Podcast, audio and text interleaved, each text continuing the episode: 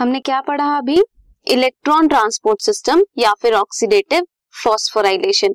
NADH और F oxidize कर रहे थे एंड उनसे जो एनर्जी मिलती है वो फॉस्फोराइलेशन के लिए यूटिलाइज होती है। सो फॉस्फोराइलेशन कहाँ हो रही है? कॉम्प्लेक्स फाइव में।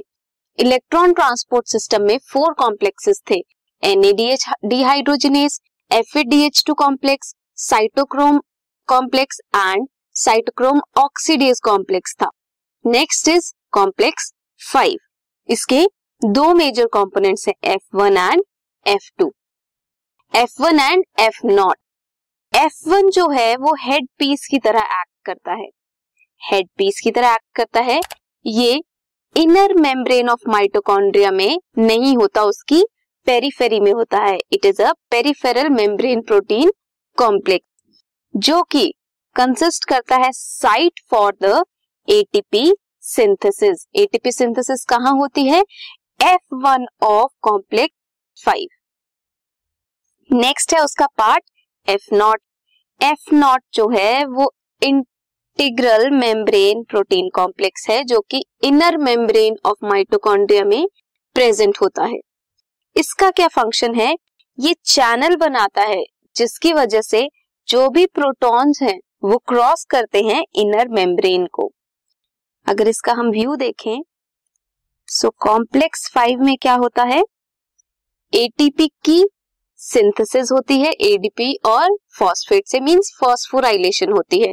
और एफ़ नॉट से जितने भी प्रोटीन है वो पास पास करते हैं टुवर्ड्स द माइटोकॉन्ड्रियल मैट्रिक्स ये क्या है? ये है एफ़ वन और head piece and this is F naught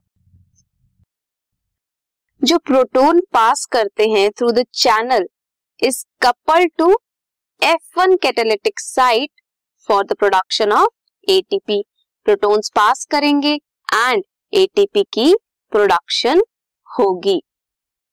protons pass करते हैं थ्रू इन स्पेस से। कहा जाएँगे? इंटर इनर माइटोकॉन्ड्रियल मेम्ब्रेन से होते हुए मैट्रिक्स में जाएँगे।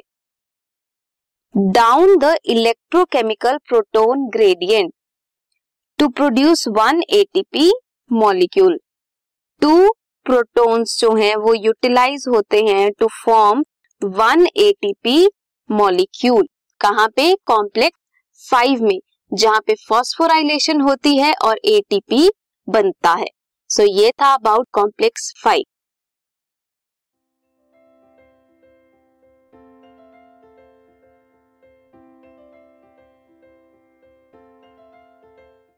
this podcast is brought you by Hubhopper शिक्षा अभियान अगर आपको ये पॉडकास्ट पसंद आया तो प्लीज़ लाइक शेयर और सब्सक्राइब करें और वीडियो क्लासेस के लिए शिक्षा अभियान के यूट्यूब चैनल पर जाएँ।